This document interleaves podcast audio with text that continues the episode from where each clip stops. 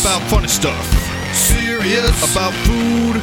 Serious about anything that I'm in the mood for. Serious. Let's get serious.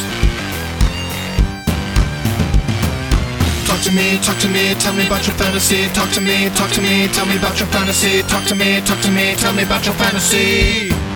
Let's get serious. Hello.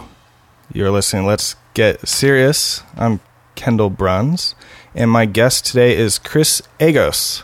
Agos. Agos. I just asked you. This you is like just asked me that, but that's okay. it's like a running theme of of mistakes that I I always have trouble with the pronouncing of names, and I like even if I like try to do some preparation.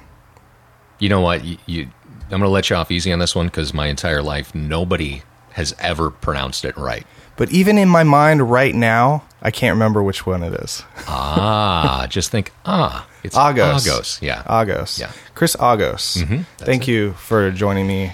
Thank you for asking. Conversation. Uh, you wrote a book. Yep. The book is called Acting in Chicago. Mm-hmm. Making a living doing commercials, voiceovers, TV slash film, And, more. and more. oh yeah. I want to tell you, I'm a busy guy. I have read two books this year, cover to cover, Mm-hmm. and this this is one of them. Wow. I like, and I That's, uh, like yours better than the other one. Really? Yeah. Thank you. So I'm maybe- I'm happy that you decided to spend some time on it, and um, you know, I put a lot of time into it, so it's kind of cool when somebody says that they, you know, that they enjoyed it. So so there's a lot of stuff we could talk about. yeah, We could talk about your acting career because you're an actor. mm-hmm. We could talk about why anyone decides to write a book because that seems difficult. yeah, yeah, Um, and then we could even talk about the content of the book, which is Uh-huh. like a whole other whole other thing. yeah. I think we'll probably kind of do all that a little Okay, bit, We could do that. but um, but there's no guarantees. Well, I am at your command, so whatever you want to talk about, I'm here.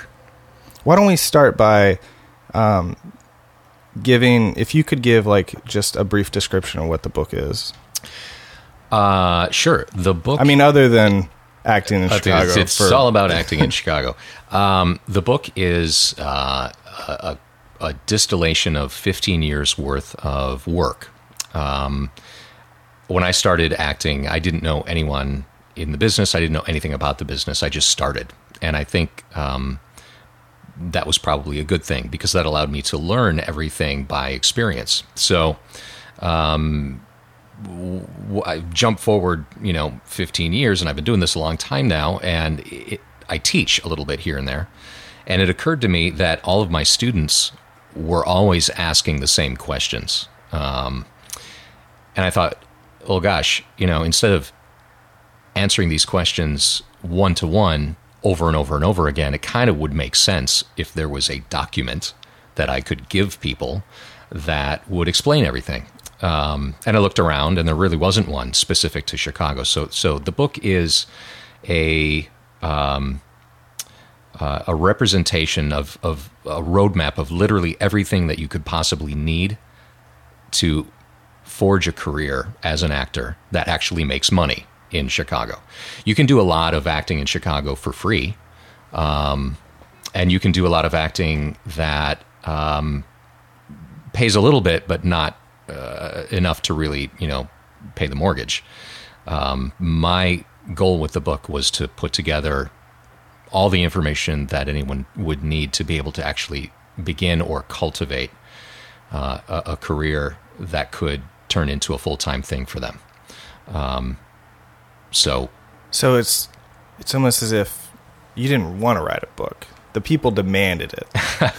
you were the yeah, I mean, you could you could say that. It's let's put it this way: I have three big, huge life goals, like things to do before you die. I had three of them. One of them was to write a book, and I always thought it would be a novel. Uh, turns out it's this one, and that's and I'm fine with that uh, because I think this is more useful than a novel, frankly. Um, so yeah, I mean, when you've got everyone from, you know, uh, the the the person that lives next door to your aunt asking you, you know, to um, people at church, to uh, students that you teach, asking you, you know, how do you get an agent? How how you did that commercial? I saw you on TV. How how did you get that? How do you get into this? The big question is always how do you get into the business?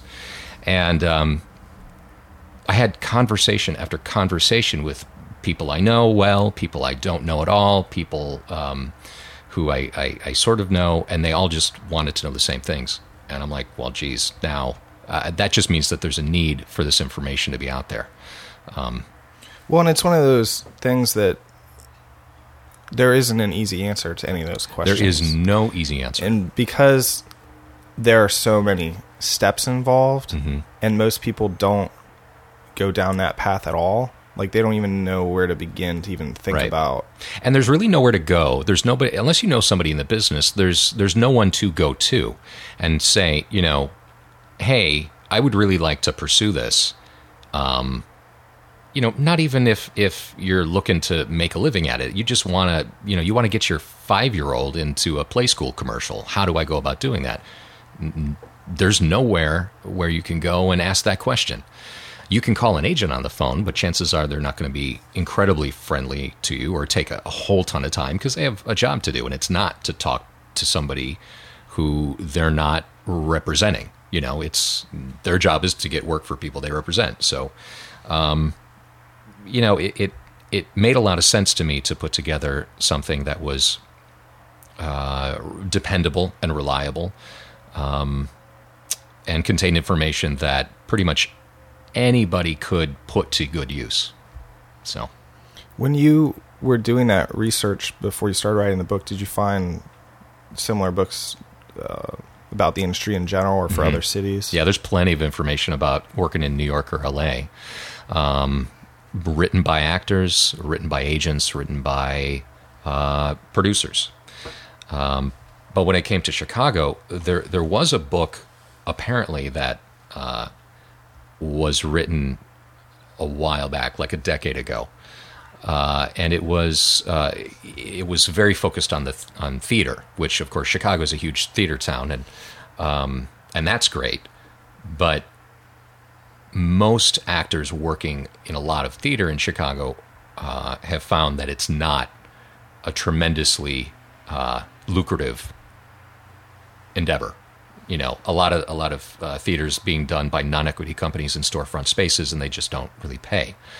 Um, so that book did what it did a decade or more ago, and that's terrific. But well, and their information right now, about internet residuals isn't very good in that decade. yeah, yeah, no, uh, they don't talk about the streaming window um, right. at that point. So, so you know, um, I don't know. I just thought it was time, uh, and it seemed like there wasn't really anything for uh, for Chicago uh, I thought Chicago needed a book of its own. One of the reasons I thought it would make sense to, to or one of the interests I had in interviewing you or like talking about this book is that I feel like, and we talked about this a little bit off mic, which I usually try to avoid having off mic conversations right with the yeah. guest right before, but we were talking a little bit about um, like why I'm doing this podcast or like the different kinds of people that I've had on here, and mm-hmm. I think a lot of time, a lot of the people that I've interviewed that are in acting, in particular, are the kind of people that might be either right on the cusp of or right past the cusp of deciding that acting is something that they want to do as a career mm-hmm. or they're like trying to figure that you know what i mean and yeah. i feel like a lot of the people that maybe i have on as guests or that listen like this would be a really interesting uh, topic for them. Yeah, you know, and, and, the thing about about that is that acting careers, my mine included, develops so slowly. I mean, you hear about those stories where uh, somebody, you know, does a, couple of days on a, a TV series, and suddenly they're like, you know, the next big thing. But the reality for most of us is that it's a very slowly evolving thing, and so you can be in that sort of um, limbo position where you've like decided that you really like acting and you want to make it your full time endeavor, but you haven't quite for whatever reason, you know, got to the point where it's it's really providing for you. You know, so that could last years for someone, um, and it's also very frustrating when when that happens. Well, and I think, you know, in addition to that, I mean, okay, so I'm not an actor, Mhm. and I'm not trying to be an actor, but um, I think a lot of the material applies to any kind of like um, creative endeavor, Sure. you know, and I think a lot of times it's not like you reach a certain point and then like it's smooth sailing. Oh, You know what I mean? Yeah, like, I wish it was like, like that. when somebody says to you, "Oh, how do you get on a commercial or how do you get an agent?" And this is stuff you talk about in the book too about like Mhm. getting an agent and then like thinking that everything's gonna be great. Like, no matter what level you're performing at, there's always like there's no guarantees and There's- there's, and it's like always uh like a challenge to keep moving forward and to grow and it's always a hustle. I mean, you are always you always have to put some energy into getting work. I mean, even at the highest levels. Uh, a really quick story that I just learned. Um, uh, a, fr- a friend of mine. There's a, there's a big TV pilot that's shooting in town right now, and I'm not sure if this is true, but rumor has it that one of the male leads that was cast um, was let go after the table reading. Now, if you're not familiar with that, the, the process is you go through an audition. Uh, it can sometimes be multiple auditions, and then there's a uh, a, a very big audition with uh, the producers in the network, and the network has to sign off on you. So if it's NBC, there's a bunch of NBC suits sitting around in a big room, and you go do your thing in front of them, and then they say yay or nay, right? And then once you get cast, your deal is all worked out. You know how much money you're going to make for the next like seven years. And uh, everything's really great. You're really happy, and you go to the table reading. That's when everybody sits around a big table and they read the episode out loud. Well, after that table reading, the decision was made that that guy wasn't right for that part. And I don't know why that is, but that just, uh, my friend relaying the story, just, uh, he, he just summed it up by saying, you know what? Everything's an audition. It's still an audition, even at that level. You got, you know, big guy on an NBC pilot, you know, going to make a boatload of money and be a big star maybe, but he he didn't measure up at the table read. Maybe he had a bad day. Maybe he just didn't, you know, put a whole lot into it because it was just the table reading or whatever. And somebody said, you know what, we can do better. Um, so it's, I feel like that all the time in my career. I mean, I've been doing this a long time, but there is, for me, no slowing down. I, I'm, I'm always wondering what's around the next corner for me, and I think a lot of freelancers are in that, in that position. You know, yeah. so So when um, a couple days ago, I solicited for some questions for you, and on like on Facebook and stuff. And I said, "Hey, I'm interviewing this guy who wrote this book," and so I got a couple, just a few, Okay. and I th- I'm gonna uh, read them to you because I think it'll be a good entry point to talk about the content of the book. sure. So, uh, the first, the first one is from Paul Kreft, and I got this via Facebook. He's he lives in Cincinnati, Ohio, and his question for you is: Are you insane? this I and I think that's like a common kind of response you probably get for this sort of thing. Like you want to be an actor and make a living doing it in Chicago. Uh huh. Like That's not. You're not supposed to be able to do that. right. Right. So, how do you? What's your short response to that sort of Um, kind of reaction? ignorance is bliss. And when I started doing this, I didn't know that you weren't supposed to be able to do this in Chicago. Um, am I insane? Mm, I think I think anybody who wants to be an actor and then really actually pursues it has to be just you know this side of crazy, just a little bit, um, because it is uh, you're, you're it is a huge gamble. You know, I mean, you could have all the desire in the world, uh, but if you don't have the tools to be able to put it together, um, you're going to eat ramen the rest of your life. You know, and who wants to really do that? It's too salty. Um, so I don't really think of myself as as insane, but I do uh, really appreciate the fact that I started young and didn't know any better. Didn't know that you weren't that I shouldn't be able to do this, you know. Because had I known what it was going to be like, I probably wouldn't have pursued it so much, you know. When you, I mean, when you started your career, you didn't have this book to read. No. Um, How early did you decide that it was something that you were going to do as a career? Um, I, I was hooked on the voiceover business within a couple of weeks of, of taking lessons. I mean, I, I found a guy who teaches private lessons, and I I took like three weeks with him and was like, you know what, I'm gonna do this. I don't know how, and I know I suck right now, but I'm still gonna do this. And um, so it was at that point it was very early it was like right away you know i said i'm to put every all the other plans that i had i'm to put those aside because i'm, I'm young and uh, if i don't make any money it doesn't really matter because i don't really have any bills i don't you know need to make any money right now. If i fall flat on my face who cares? So um, i just started you know and and the voiceover thing led to the on-camera thing which had led to some other stuff. And i don't know i just kept i made a deal with myself that if you know when it became obvious that i was not going to be able to make an adult living what i called an adult living i didn't have a number. I just knew that adults made more than college kids i would quit and i would go back to plan a which was what i put aside to, to do this and so i just never had to i never had to quit But at that point, when when you started doing it, mm-hmm. did you think it was possible to make a living doing? it? Yeah. Like you were like, oh, this is something people oh yeah can do.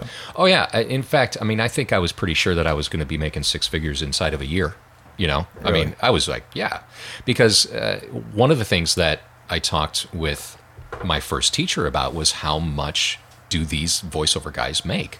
That was a real concern for me because it's that's like a practical thing. You know i got to know if i'm going to put my time and effort into it if there's going to be a payoff.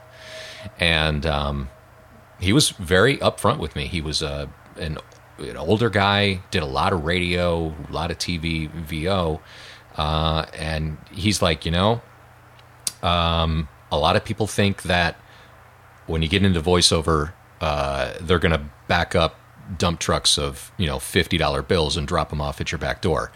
It's not quite like that, but it can be pretty good if you get in with the right crowd. And I was like, you know what? That's good enough for me. If all I have to do is get in with a crowd, uh, I just have to figure out who they are, show them that I can do the work, and then we're we're good to go. Perfect. So I just went and tried to find those people, and I never really found them. The crowd. the crowd, yeah, the crowd. I mean, you know, whoever they are, they're they're not around. Well, actually talking about the voiceover leads me into this next question that I have from somebody. This is from um, Jody Franks via Twitter, and she wants to know with voiceovers what sets you apart from your competition. Now, I realize this is an extremely like vague question in a way, and you do talk about this a lot in your book, but again, I think it's a good example of like um, like somebody like coming like what kind of response would they find in your book to this sort of question? In your words? Because you'll Um, probably be able to say better than me. Yeah. um, so what differentiates me from my the they- guys I read read against? i think they mean in the more of a general sense what sets you apart from your competition not you specifically, not me, but but, but okay. How can you differentiate yourself? How can one differentiate themselves? right yeah Um. wow, you know, be really, really good. And by really good, I mean um, listen very carefully to what winds up getting aired these days. Um, if you're interested in VO, you absolutely have to listen to radio and you absolutely have to watch network television and also, uh, you know, cable cable TV uh, with a different eye and a different ear than you would as just a casual observer there are trends that take place. Uh, uh, years ago, the trend was you know the big kind of announcer guy. Uh, that's gone. I, there's there are no announcers anymore. Everybody wants to now feel like um, the quote unquote announcer on the spot is you know the guy next door talking to you over the picket fence. Um, so the way you differentiate yourself, the way you make yourself competitive, maybe those are two different points. But um, first of all, absolutely be you. Okay, don't try to be anyone else. Um, whether it's a celeb voice style uh, or a uh, you know the you heard the Nutrigrain girl and you really think she's great and you want to do you know VO like she does. That's probably not going to really cut it for you. Everyone kind of has their own thing, and you just have to kind of figure out what yours is. Um, some people are blessed with a very unique, just natural sounding voice, and if that's you, work it. Because uh, most of us sound fairly similar when you kind of think about it. Um, if if you're in that kind of you know you don't have that tremendous gift of a of a really super charactery, uh, unique vocal quality, then it's all about the reads and the attitude, and you have to become good by listening, by training, um, and uh, by practicing with people who are much better than you are, much more experienced than you are. Um, and I think finally, you got to be able to take direction. um, if you put all of those little pieces together into a package, um, that's the beginnings of you differentiating yourself uh, from other people. Really, what this comes down to in the voiceover business is if you sound like you go on an audition and you read the thing and you sound like what they picture in their head when they read the thing, they meaning the producers who are hiring you, the uh, uh, decision makers, then you're going to get the job, or you're at least that much closer to getting the job. Um, but you have to be incredibly competent at the same time. You can't just kind of mm. um, sound good just for that one thing. You have to be able to adjust your timing and adjust your uh, attitude and all that stuff on command. So, I would imagine there's probably times when there are clients who also just don't know what they're looking for until they hear it all the time, and they and they just kind of know when they hear you. They're like, "That's the thing I was I was mm-hmm. going for." And you know, sometimes uh, you can tell.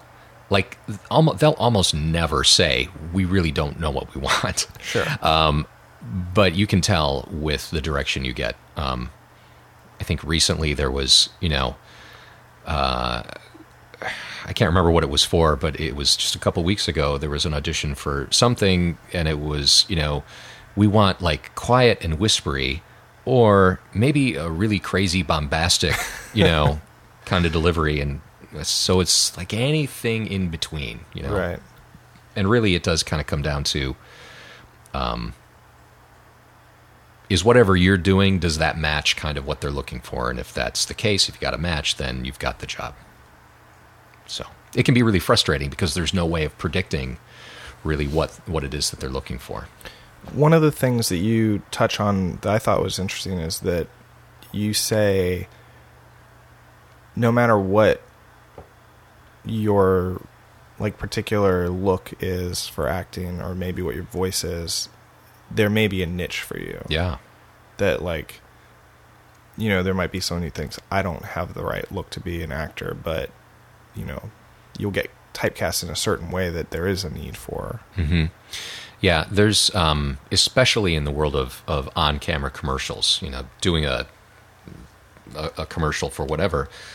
Uh, there's work for everybody. I mean, there's such a need for every physical type, every kind of. Um, you know, we, we uh, casting directors and, and producers kind of tend to break people down into types. You know, there's like the young mom, and then there's you know younger than the young mom is the college kid, and then uh, you know you get into um, once you kind of reach your 30s, 30 mid 30s, then you're just mom, right? Until you're like 40.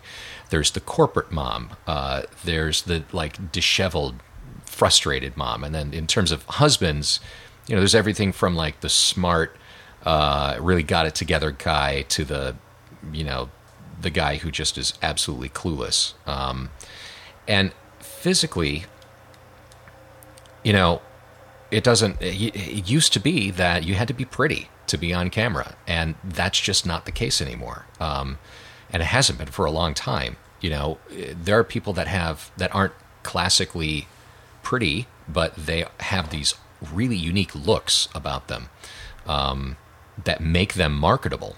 You know, whether it's like uh, if you're the geeky guy who is absolutely like the personification of a true geek, you're going to get a ton of work because there's a need for geeky guys, and there's probably not too many of them who are really comfortable being the geeky guy, you know?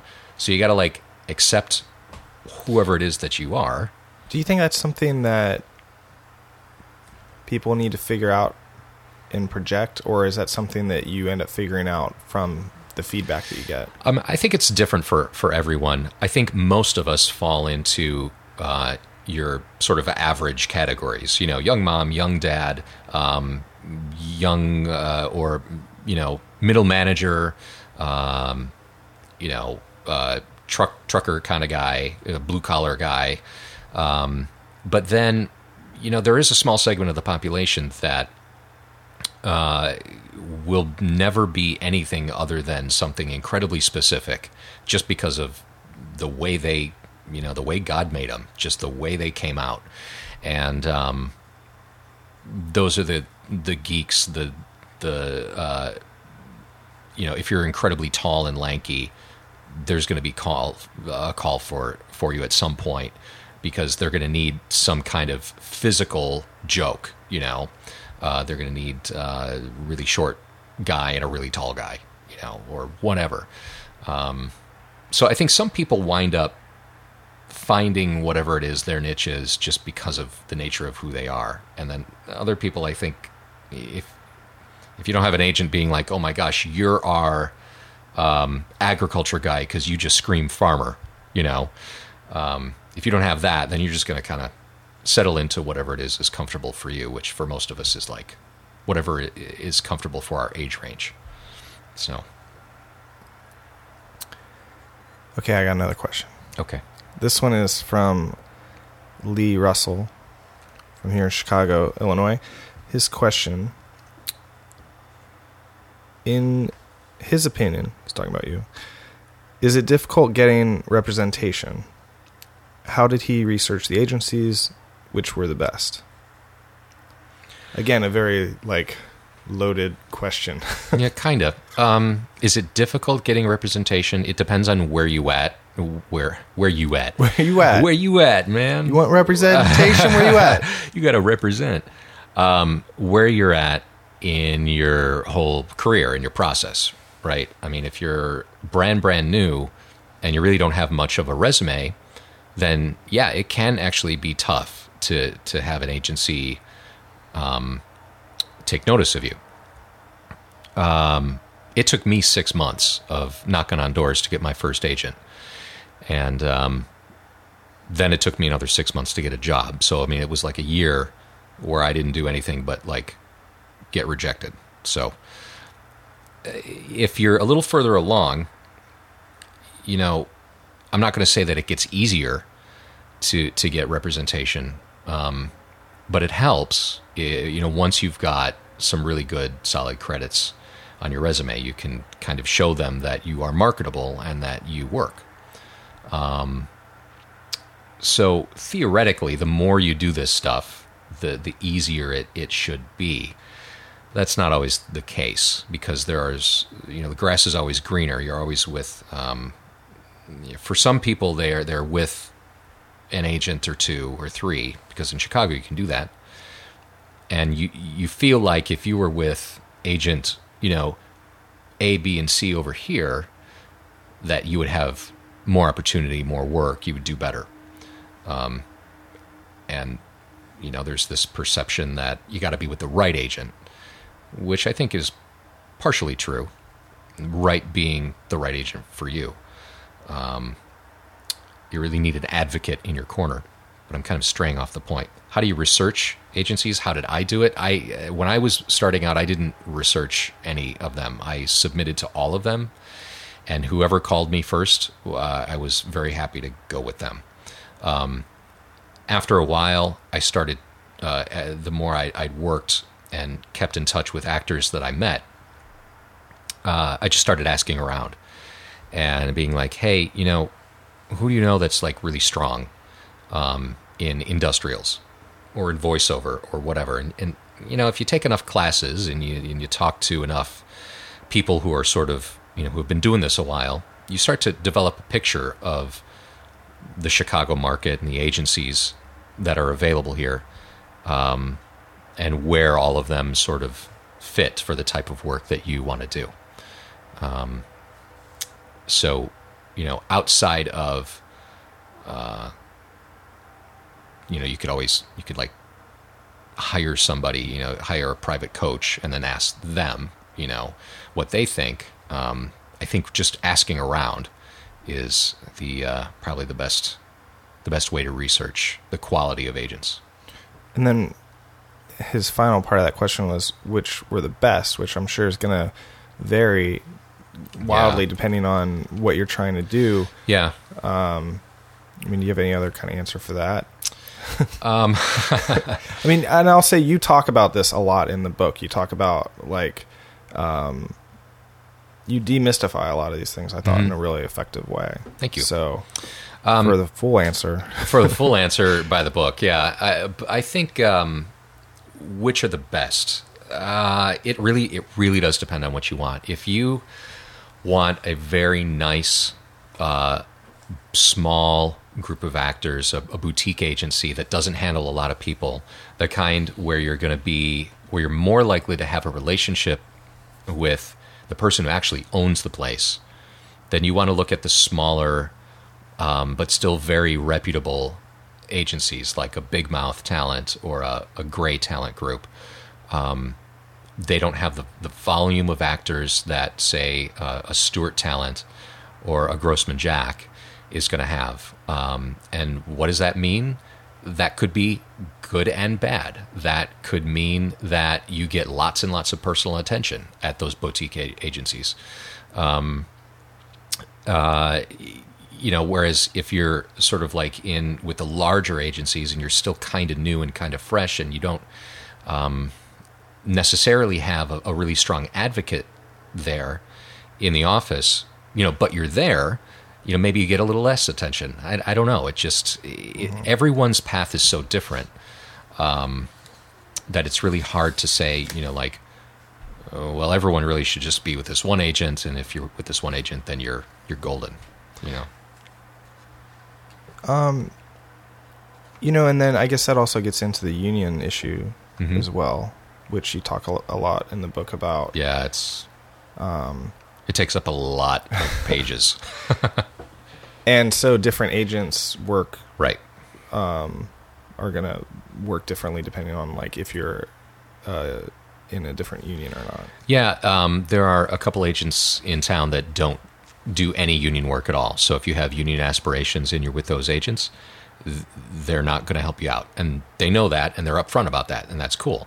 Um, there are some uh, talent agencies that work both union and non-union jobs, so um, that can be a plus as well for a non-union talent who has aspirations to be union uh, at some point. Um, you know that that agent can sort of point them in that direction. Um, and then there are some uh, agents, uh, I think, that that really prefer to just focus on the union stuff, um, and really don't hardly do any non-union work at all. And you go into a lot of detail about you know what it means to be in the union or not the union, the pros and cons of Right. being in a union or not, Mm-hmm. the timing of when to join a union or not. Yeah, like there, yeah. you talk about a lot of that. It's a the- really, really big decision for people in Chicago, and uh, so yeah, and it's actually the thing that I get asked about the most. right. and it, but I I want to back up a little bit because I thought I'd bring up those questions just because they they help illustrate like how hard it is to answer these questions Yeah. to some degree.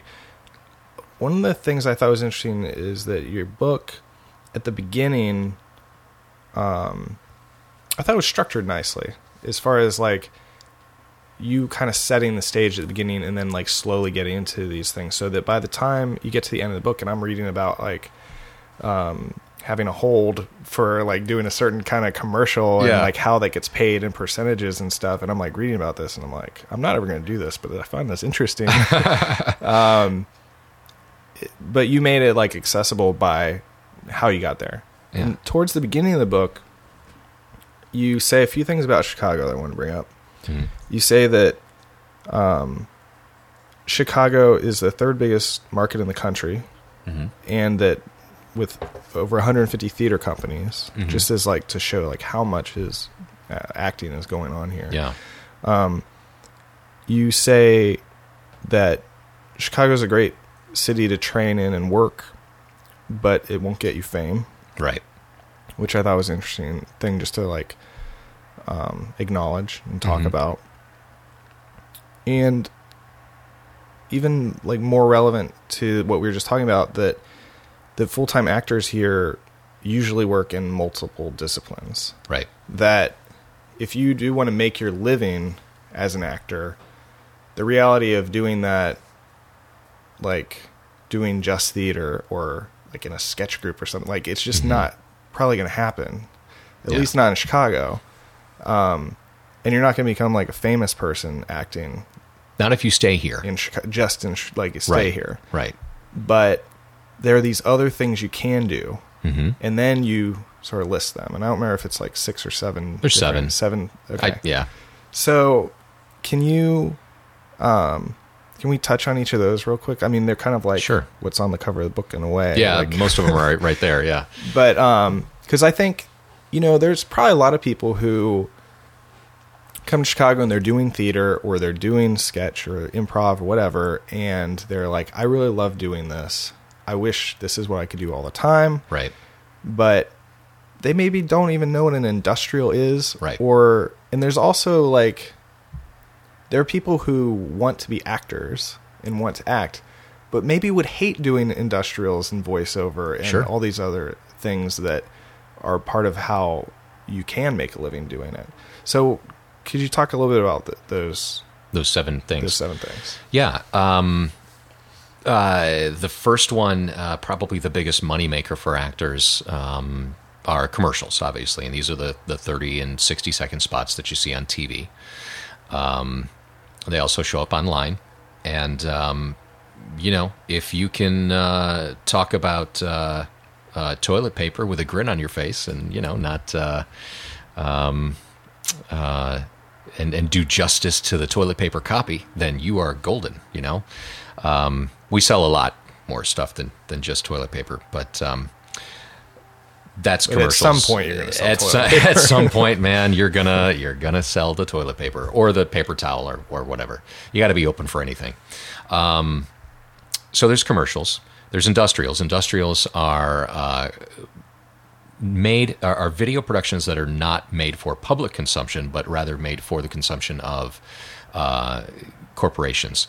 So uh, whether that's internal use in terms of uh, training or uh, orientating employees about a new policy, um, these pieces either usually train or inform employees about something, um, or for public use, it's a video that a, a company will put together showcasing a new product, a new service, whatever, whatever, and then they'll put it on a DVD or put it up on a website, and um, uh, and show it to the general public. So those are industrials. Those those are not going to wind up on TV or anything. Um, uh, let's see, commercials, industrials. Uh, I should know these by heart. there's probably a list in there earlier. there's a, there's a list in there somewhere. Um, commercials, industrials, uh, TV, film. There's uh, a handful of uh, television shows that uh, show up in Chicago. They either come to Chicago to shoot or they are in Chicago. One of them, obviously, being the Chicago Code uh, on Fox. Uh, that is wrapping up their well, they're in the middle of their first season, and we're just kind of waiting to hear if if they're going to. Um, uh, order a second season. Um, thank you. You are providing me with my uh, cheat sheet. Chapter three. Chapter three, yeah, it's right. uh, It's page. What the heck page is it here? It's page fifteen. Um, so commercials, industrials, TV film. Uh, some films come through here. Uh, everything from your big budget uh, uh, Hollywood productions all the way down to really small budget independent films. Uh, voiceover, we've already talked about a little bit. Those are TV and radio spots, but there's also a really healthy corporate voiceover market where um, you know these videos need to be narrated. Uh, print, commercial print, doing um, uh, a shoot for uh, a hardware store and, and it shows up in one of their magazine ads or um, for Sears, you know, um, and you're in the Sunday paper the as, as you're in the circulars. Um, that's also um, a pretty lucrative thing for for for actors. Uh, trade shows, uh, trade show presentations. Uh, most people can relate to this if you've never been to a trade show. It's like the auto show, where you've got all the models on display, and then uh, some of the models have special presentations where uh, guys and girls are standing next to the car and they're talking about all the attributes of the car. Well, that's that's an auto show. There are trade shows for all kinds of things. Um, microprocessors, uh, office products, um, you know, uh, grocery store equipment manufacturers. They all have their own trade show, and, and many times um, they hire professional presenters to get their message out at the show. So that's another way to. Uh, for actors to make money, and um, the last one would be uh, the ear prompter, and the ear prompter is is a really unique. Uh, it's unique to Chicago. It's a little earpiece that we wear in our ear. Uh, gets connected to a recorder of some kind, either a little micro cassette recorder or a digital recorder that we wear on our, our body somewhere. And uh, we show up for a job, let's say it's an industrial, and we have the script already laid down on our little recorder. And when we shoot the job, we press play on the recorder and we're hearing the script in our own voice through our earpiece. And as we hear it, we spit it out so that it seems like it's coming off the top of our head. Sounds very difficult. And yeah, so it's it's talking, it's listening and talking at the same time, um, and also acting all kind of at the same time because you have to be able to you know make it seem as though you're like really knowledgeable about about a product that you may absolutely have no knowledge about whatsoever. You're just spitting out a script, um, or you have to you know uh, seem eh, you know sometimes um, if you're doing an industrial and it's like a um, an insurance guy and a client, then the insurance you're playing the role of the insurance guy. You know, you have to be really knowledgeable and trustworthy, and also compassionate and sort of understanding of their needs and all that jazz. eh, While you're listening to your own voice in your head, spitting out a script. You talk about the ear a lot. Yeah. It was something that I wasn't expecting. I mean, I'd never really heard of this before. If you're not acting around here, you're not going to hear about it. It's a it's a cute little thing that they developed here in in this market, and you know, um, I've actually gotten calls like from New York for people who they know that Chicago has really good ear prompter talent. Um, they don't really have them there because they they don't do it there. Now, is some of that because of the training here? The train- Yeah, you know, in the in the seventies and eighties, Chicago was the only well, not the only, but it was like the big place in the nation for corporate video production. And you know, back in those days, budgets were huge and scripts were huger. So, eh, you know, instead of handing uh, an actor like a book that you know hundred pages of scripts that you had to memorize.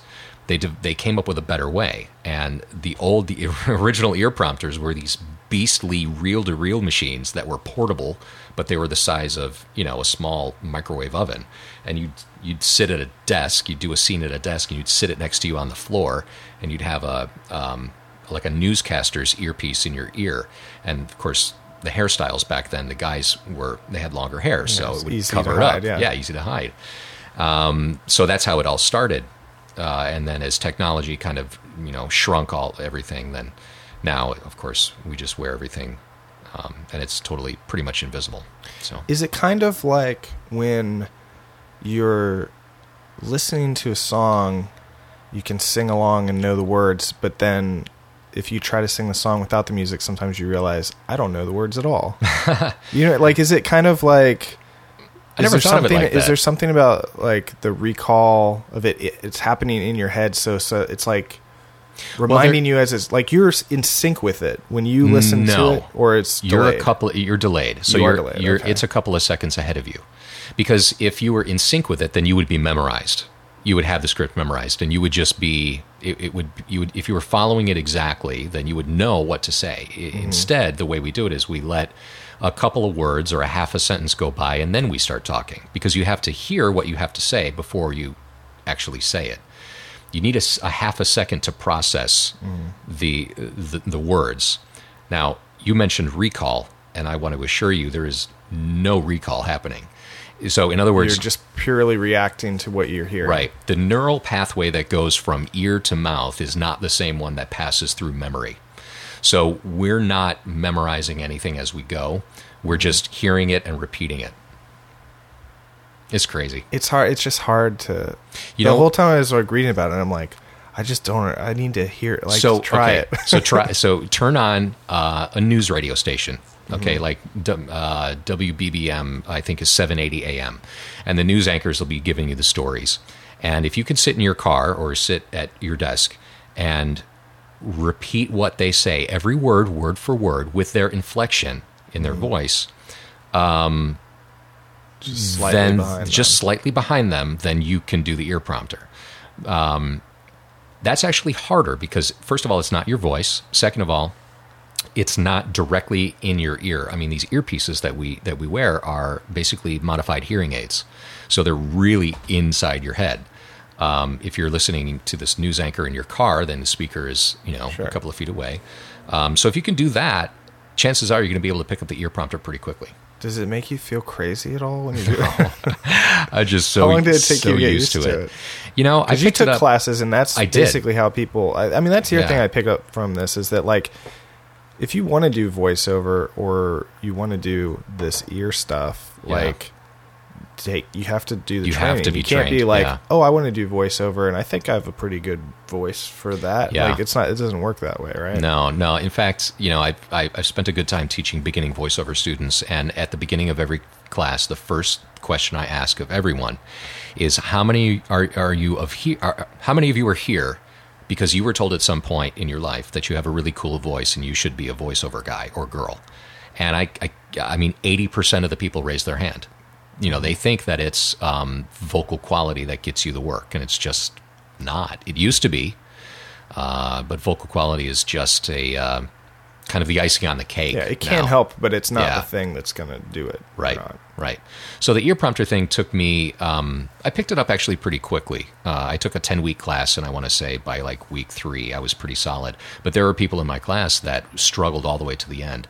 And what we figured out is that it seems as though people with uh, music training in their background um, uh, have a, a developed ear. So they're used to listening for rhythm and pitch and, uh, and paying attention to nuance uh, using their ears. And that training seems to help in, in the ear prompter, um, in their ear prompter efforts later in life. So it's just something we've kind of noticed. That's interesting. Yeah. Why don't we listen to? Um, I have your uh, sample of your Mm-hmm. voiceover um, demo uh, demo reel. Sure. You got one of them up, right? I got, I got. I mean, I have access to all of them, but I picked this one Okay. for us to listen to. So this is about a minute long. Let's let's hear you in action, You got it. and then we're Live from Rockefeller Plaza in New York City, it's NBC's New Year's Eve with Carson Daly. A&E just got made. That's the guy, Adrian. The guy I'm going to hell for. A&E Wednesdays. Commercials off, music on. Five in a row now on the new 102.7 Blink FM. Tonight, we're bringing you the best comedies on television with the hand-picked all-time best episodes of Seinfeld. Put your hips in. Then, it's Bad Boys Week on Raymond. 94.9 ZHT. It's where hit music lives. Luann wants to join a sorority, but ends up joining a cult. Most states won't let you marry a plastic head. All new King of the Hill, next. Tonight at 9, Fox 26 News is dealing you into Texas Hold'em, where the games are in Austin, and a refresher on the rules. Plus, see where you can win a $10,000 entry fee to the World Series of Poker. Tonight, baby, on Fox 26 News at 9. All right, so um, your voice does sound different in the different spots sometimes, Right. But I'm wondering how much of that is you changing the way your voice sounds versus like, Engineering. yeah, Yeah. Um, a couple of those that you heard were engineered uh, uh, in terms of like adding a little bit of a phaser or a, a chorus or something. Um, and that's to kind of reflect um, uh, whenever that happened. You know, FM radio stations do that. Um, so that's to add a little bit of. it's like compressed. Yeah, and- it's a little oomph, you know. Um, it kind of fits. which is what I'm going to do with this. Of course, yeah. Everybody sounds better with compression.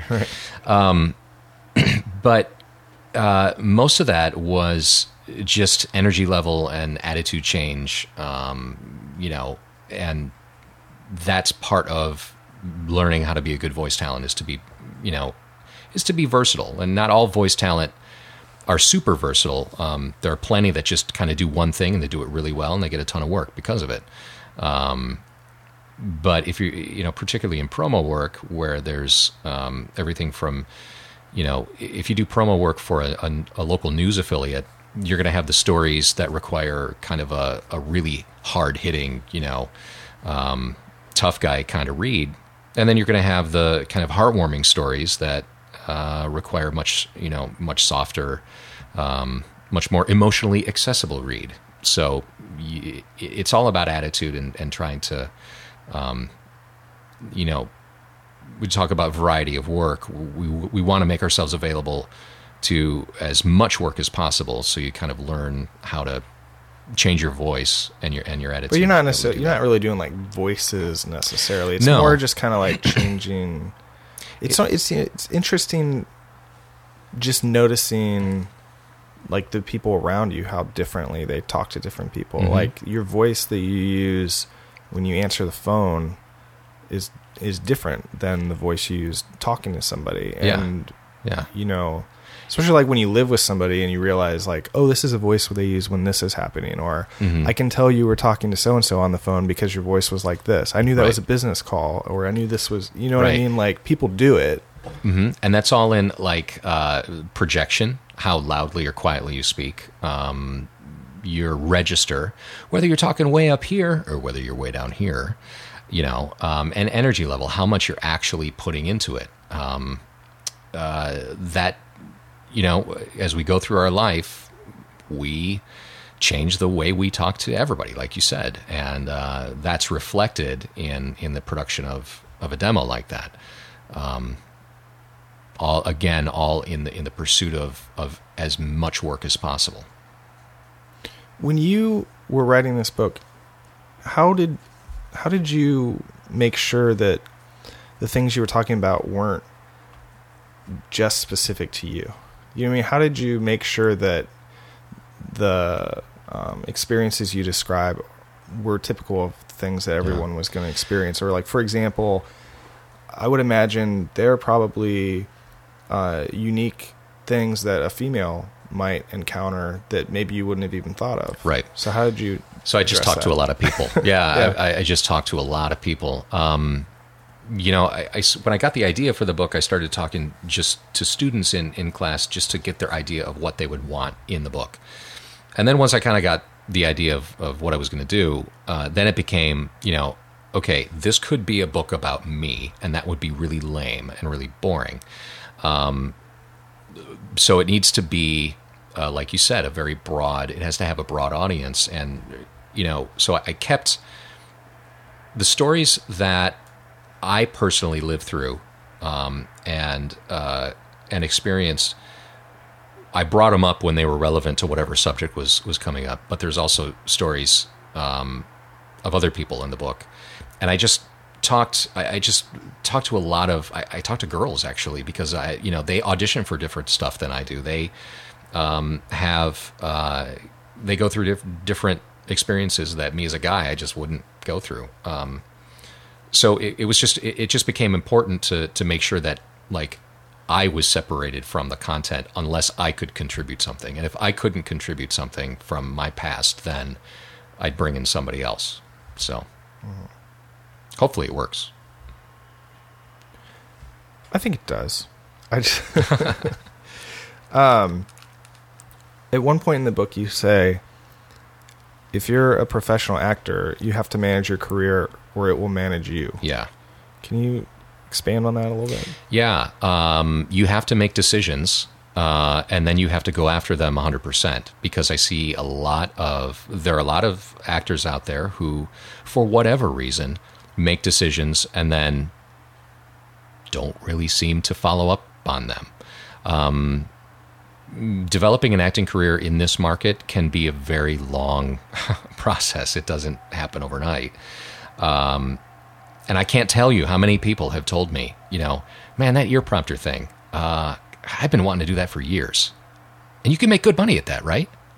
Yeah, you can make really, really good money at it. Uh, and yet they've never taken a class, they've never bought a system, they've never pursued it. So I'm a big believer in in if you want something to happen, you have to make it happen. It's not going to happen for you. And I think I'm a big believer in that because I really did believe when I was young that if I got an agent, that agent would just get me work. And then I believed that once I went through all the work that that agent had, I would just get a better agent and then I'd get better work. And on and on and on until I was famous. That's really how I thought it would work. And um, it took me a couple of years to realize that, hmm, if I sit on my butt and don't do anything, nothing is going to happen. Uh, so if you don't manage your career, if you don't make choices uh, that you believe are the best ones for you, and then do whatever you need to do in order to make those decisions work for you in the best way possible, um, you're just going to be sitting around waiting for something to happen. And I, I'm going to take your job, is what's going to happen. Right. I mean, we can tell that you have these personality traits because besides actually having a career acting, you wrote the book, and Yeah. and wri- writing a book is something that requires those same sorts of disciplines Yeah. and, and drives. And um, I kind of like to get back to that a little bit of like what the process of writing the book was like, Mhm. and just how you even tackled it. Um, I mean, you yeah. talked about like what your inspiration was for writing the book, but then right. how did you get started? I, you know, I probably started this book three times uh, over the past maybe three or four years, um, and I, I would get a little further each time, and then I would just kind of like get stuck and uh, put it down. Can you get a little further, like you were starting at page one and like writing? Yeah, I, I really did. I wrote um, the the first chapter in the book. Actually, uh, the bones of it were written probably a good three or four years ago, and it's it's changed a lot since that first draft. But um, uh, I, I knew I had a starting point. I knew I, I wanted to start with a little background. I had to set up the book and and tell the reader at least a little bit about me so that I could have a little credibility. Um, so I set a little bit of, of that up, and then um, I, I, I figured I would just follow this format of you know this is what I'm going to tell you about, and then I'm going to tell you, and then again this is what I'm going to tell you about, and then I tell you. So the process of writing the book was very was, was really slow, especially in the beginning. It was fits and starts, um, and uh, you had the time in between the I had acting. Yeah, well, and that's the other thing. Like if I got really busy, you know, I wouldn't do anything on the book for a couple of months, Mm-hmm. and then like it seemed like every summer I would always start writing because there's always like this weird month in the summertime where I'm just dead. I have no work, and I, I never know if it's going to be June, July, or August, but I always know that there's a month where I've why? got Why does that happen? I think it's seasonal. Um, you know, I, I think everybody goes on vacation, and and the business just kind of kind of takes a little bit of a collective deep breath, and and everyone just kind of relaxes. And for me, that always translates into three weeks or so where I just don't have anything going on. what about like December? Is December busy usually? Uh, it, you know what? It used to be really quiet in December. Like between Thanksgiving and New Year's, it was always pretty quiet. And uh, I, now it's, I mean, I've been crazy busy in December, and I can't explain that. So They're trying to use up their budgets for the year. Yeah. they get them again next year. Yeah, I guess. I mean, I think that happens a lot. So in your downtimes, you'd, Um, so you'd when I- work on the book, right. but then that made it hard to like have a regular schedule too. Uh, Yeah, absolutely. And then, um, you know, I, I, I first started with this sort of freeform thing where I just started at the beginning and then I just would work my way through without really an outline or a plan. And I found that that only got me so far. Um, so I then sat down and wrote the table of contents and said to myself, "This is these are the chapters, and I'm if all I have to do is then write the chapters." You know, um, once I had that in place, um, and maybe I was I had written chapters maybe one through four or five at that point. Once I had the rest of them down in terms of just the bones, uh, then it went actually pretty fast. And what would happen is it, within a chapter, I would get going on a topic, and then that would lead me to, to realize that if I was going to talk about this topic, I had to come up with something to uh, talk about a different topic that was sort of related, but possibly tangential, but still important. And um, there was a lot of that, a lot of, whew, I'm done. Oh, wait, no, I'm not. I got to talk about this too, because I mention it back here. Did you ever No. consider, um, like you were in a position where you had kind of figured out how to make a living for yourself Mm-hmm. acting, and then you were like, "Well, I should write this book because there's a lot of things I learned. People were asking me these questions a lot. There's this information I can share." But then you're starting a different endeavor, Mm-hmm. which is writing a book. Did you ever think about reading a book about how to write a book in order to write your book? to write a book. Yeah, there's a book actually I I, uh, I picked up called I think it's called Write That Book Already, and it was uh, just along those lines exactly. You're like you've you've always said you're going to write a book, you've never done it.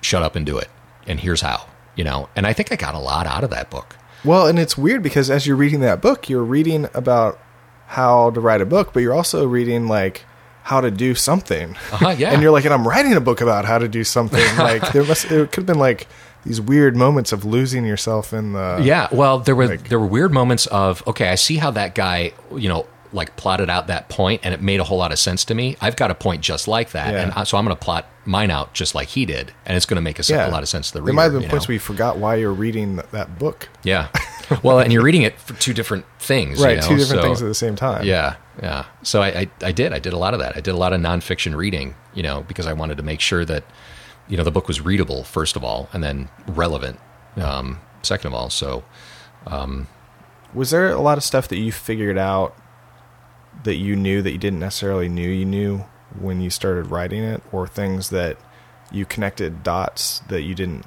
that you hadn't necessarily connected until you were writing it down and trying to explain it to somebody? probably nothing really stands out um, that I can use as, as an example, but I will say that I was continually surprised by the volume of information that's required. In other words, like you, uh, you mentioned unions. The fact that we spent a lot of time, I spent a lot of time in the book talking about unions, and wh- as soon as I bring it up, there's like you said, do I join? How do I join? How much does it cost? When do I join? Uh, what happens if I join and I don't like it? What happens if I want to quit? Uh, you know, all this stuff. Um, eh, you know, what are the all the implications of it?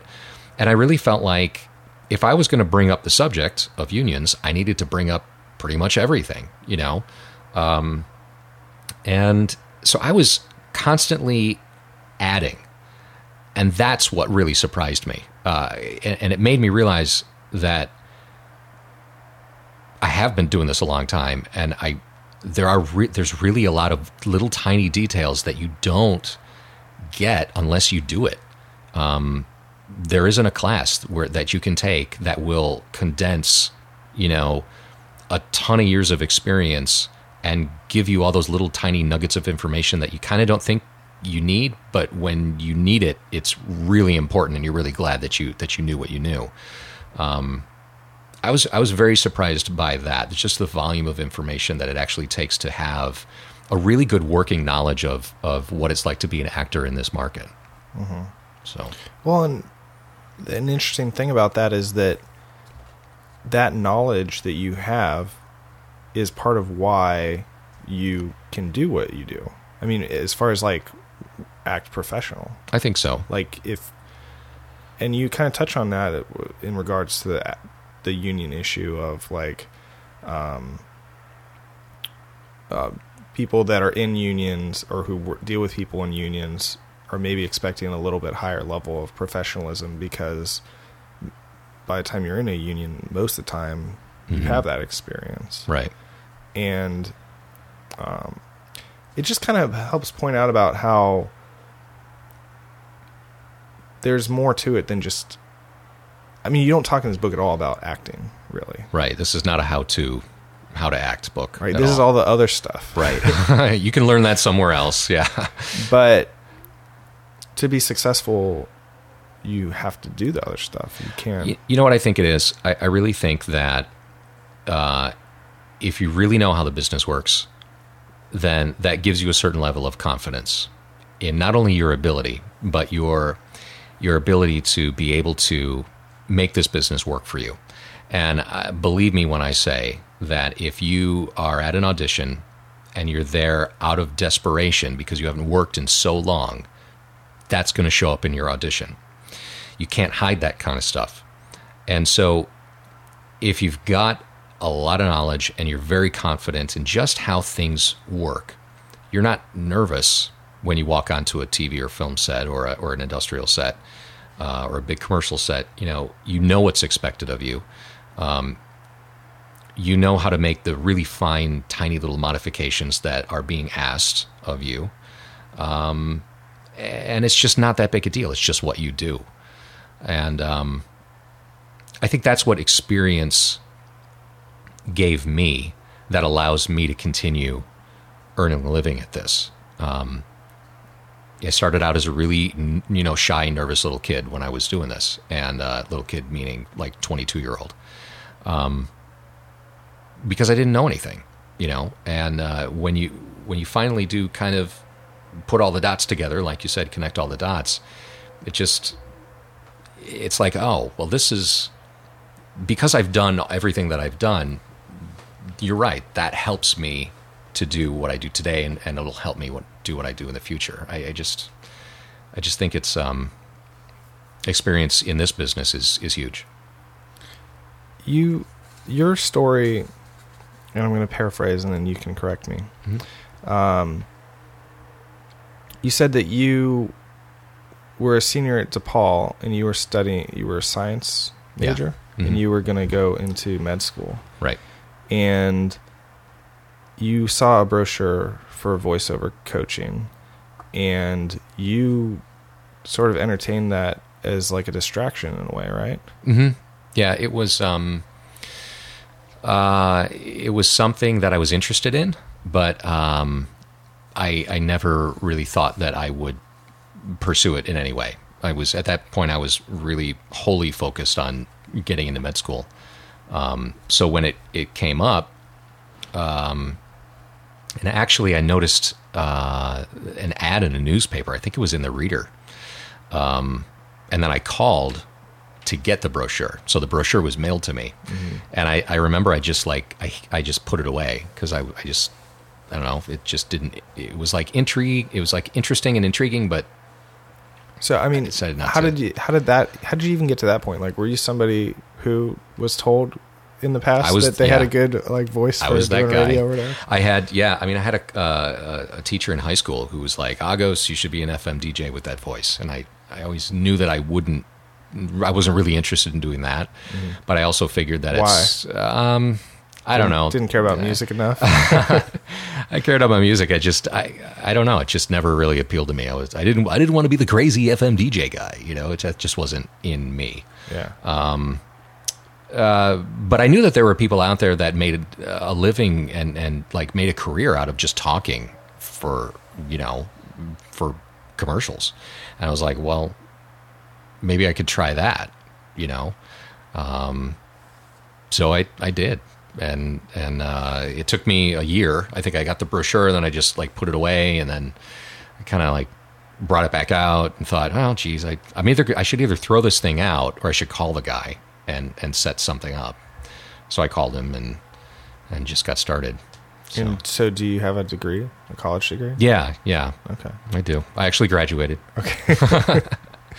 and then that it, that's the point where you decided instead of pursuing like a job in my field, I'm going to try this out for a while. I'm going to take a risk and Right. So instead of going to med school, I had a talk with my parents and I said, I'm going to do this voiceover thing for a while. And I mm-hmm. lined out all of the pros and cons. And they were like, you know what? Okay.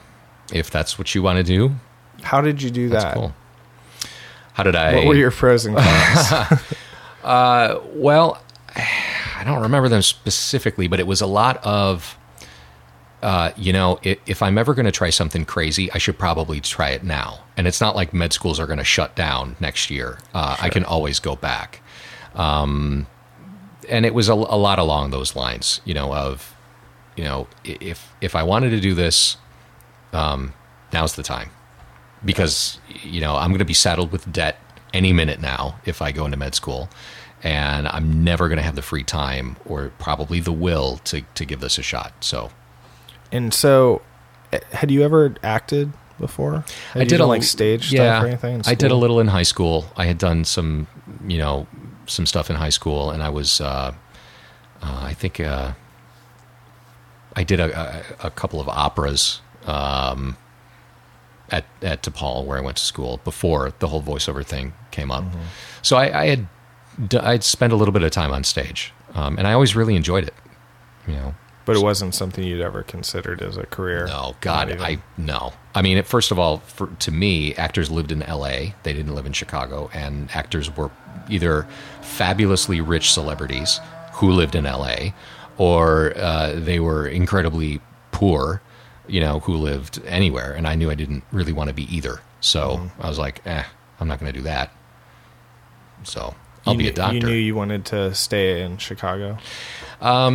Yeah, you know, especially at that point in my life, uh, I was I was very attached to, to home. I was not interested in leaving, uh, even to the point of uh, I was supposed to go to college in Michigan, and my folks drove me up there, uh, dropped me off, and three days later, I was like, "Please come get me. I hate this place. I don't want to be here." And they did. They they picked me up and, and brought me back home. So I was not ready to leave home for whatever reason. Yeah. Uh, at that age, and so the idea of leaving Chicago was just not on my radar. So I'm like, I never even thought about being an actor at that age. And were you like very, like was being in Chicago a lot of that like everything that Chicago has to offer as far as like the city and You know, I just really didn't see a reason to leave. I, I, I just I liked it here. This was my home. I grew up here. Um, I knew that whatever I wanted to do, whatever I wanted to pursue, I could do it here. I didn't have to leave. Um, and uh, yeah, so there was just no reason to to get out of here. because your goal was not to become famous. No. I mean, I thought it might be cool. I thought it, it possibly could happen, but you know, you hear about all the the famous Second City actors who go on and you know to to fame and fortune and everything. And I thought, well, if I wind up doing that, that would be okay. But you know, it wasn't long before I realized, oh, it's you know that kind of thing sort of doesn't happen here. You have to be you have to be geographically somewhere else for that kind of thing to happen. Usually, Right. yeah.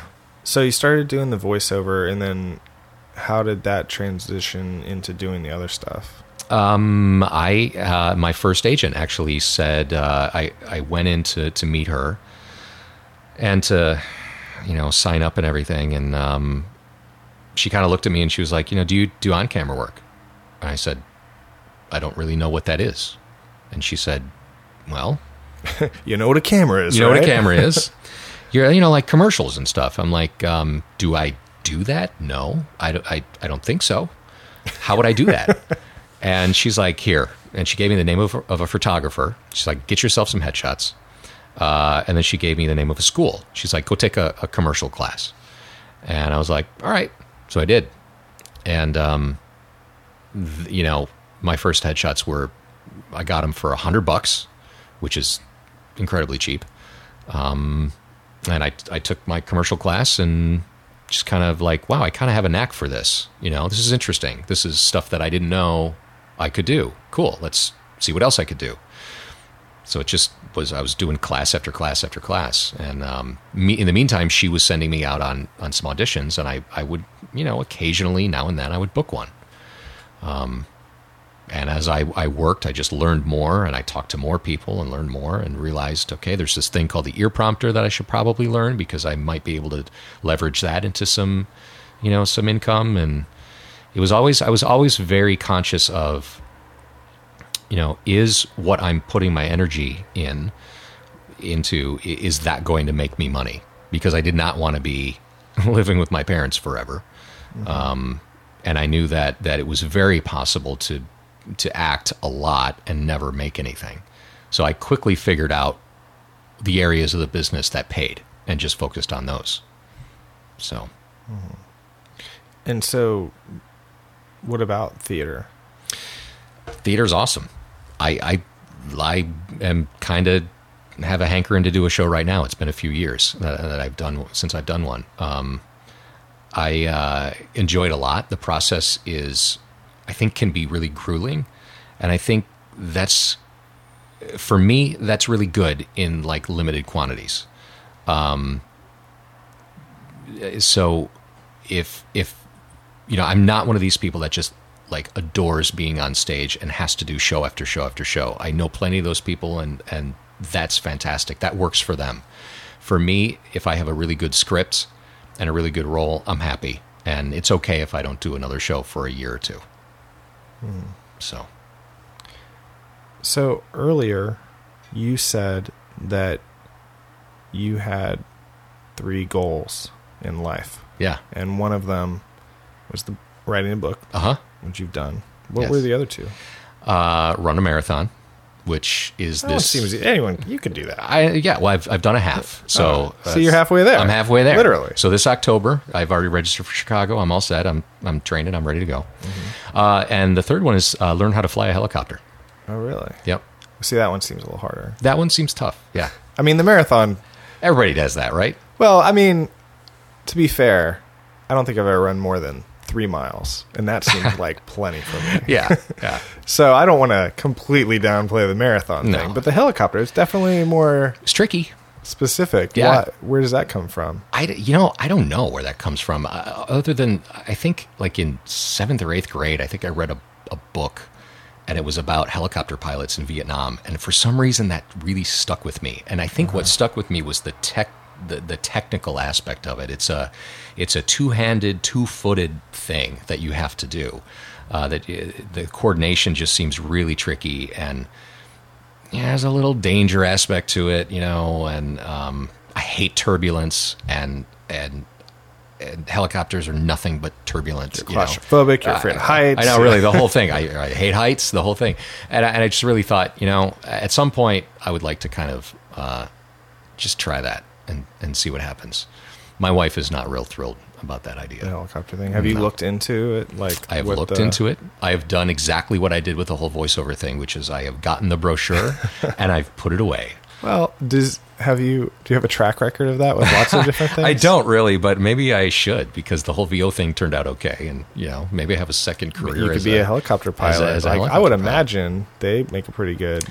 You would think, you know, Yeah. I think it'd be really cool actually to to um, be like a medevac guy, you know, uh, flying to the scene of of remote vehicle accidents and stuff, and that way, that way a little medical training could could come into it. I get Yeah. to you know satisfy the the the whole medical thing and and the helicopter thing at the same time. Well, and you mentioned when you're talking about resumes, like listing little things. Oh my god, how cool like- would that be? Oh, and also me? I can fly. Yeah. because you know at some point there's going to be some. Oh, yeah. job. I mean, probably not, but it would be really cool if they're If like there was, for Chicago totally Code. They need job. like a guy who can like yeah, actually fly the helicopter and say a Uh-huh. line when it lands or something like that. You're like, I could do that. Yeah, I could You totally do that. Like, yeah.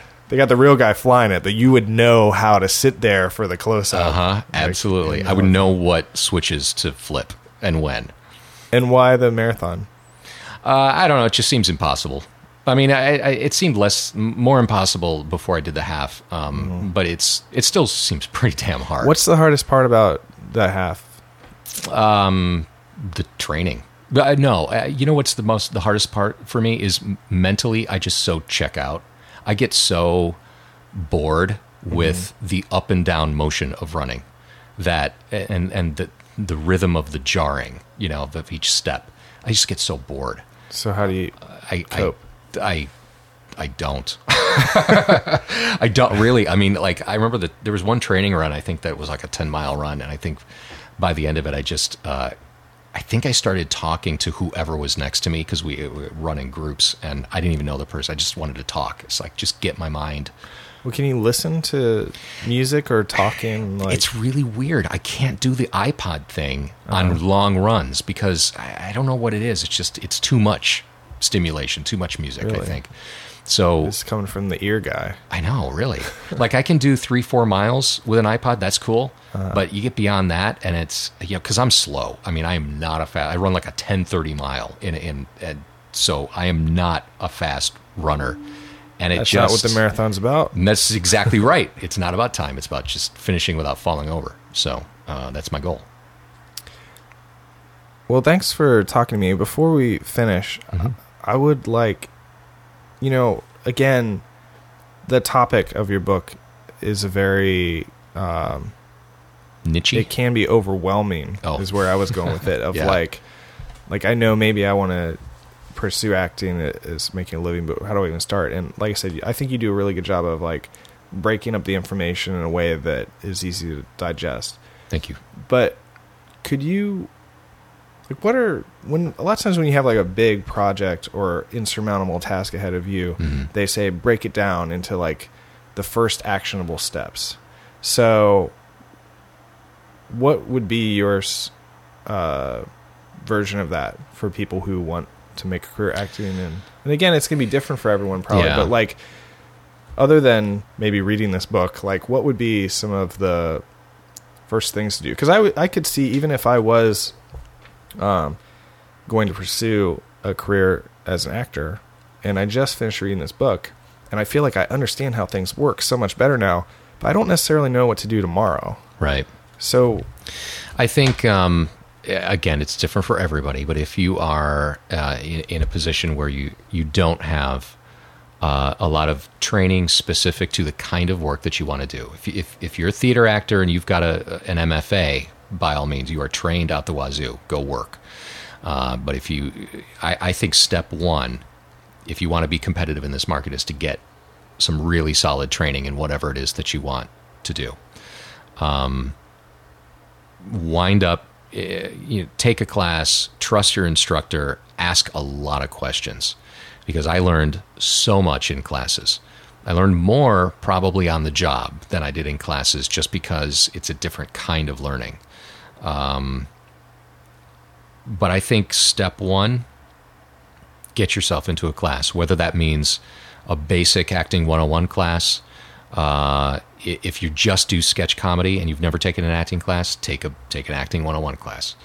Um, if you know you do a lot of theater, but you know that you could be making more money at this, take a commercials class. Find out what it's like uh, to work on camera versus working on a stage there are many many differences and there are many similarities but you have to know you know you have to know your way around a camera and a camera set um, you know I, I really think that's step one. I really think anybody who tries to do this without any kind of training is just not setting themselves up for success. That's great.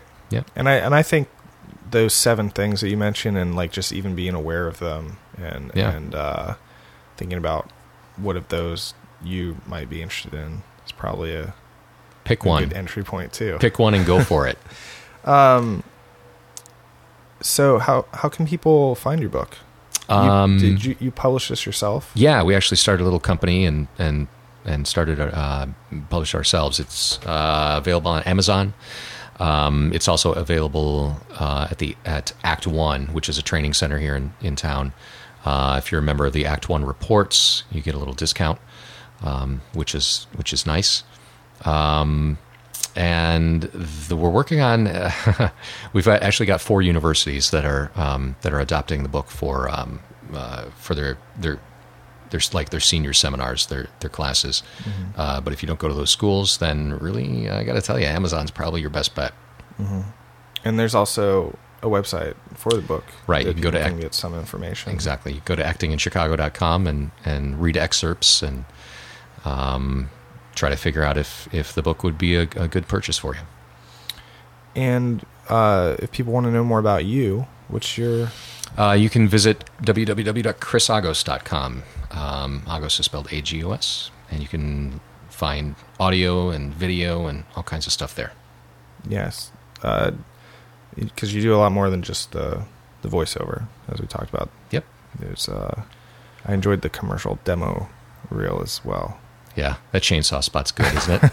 I did. There's a yes. There's a chainsaw spot that There's a chainsaw. I recommend. So, um, so yeah, and if you want to know about more about the podcast, you can go to kendallbrowns.com. You can find the podcast on iTunes by searching for my name or searching for Let's Get Serious. And I like to um, finish up by letting the guest have the last say of some sort. So, compose your thought, Chris. What shall I say? This will be an important moment. Uh huh. Uh, and go. All right. I think that if you have a goal and you know that you are the person, the only person who can possibly make that goal achievable for yourself, you got to do whatever you can to make it happen because nobody else is going to do it for you.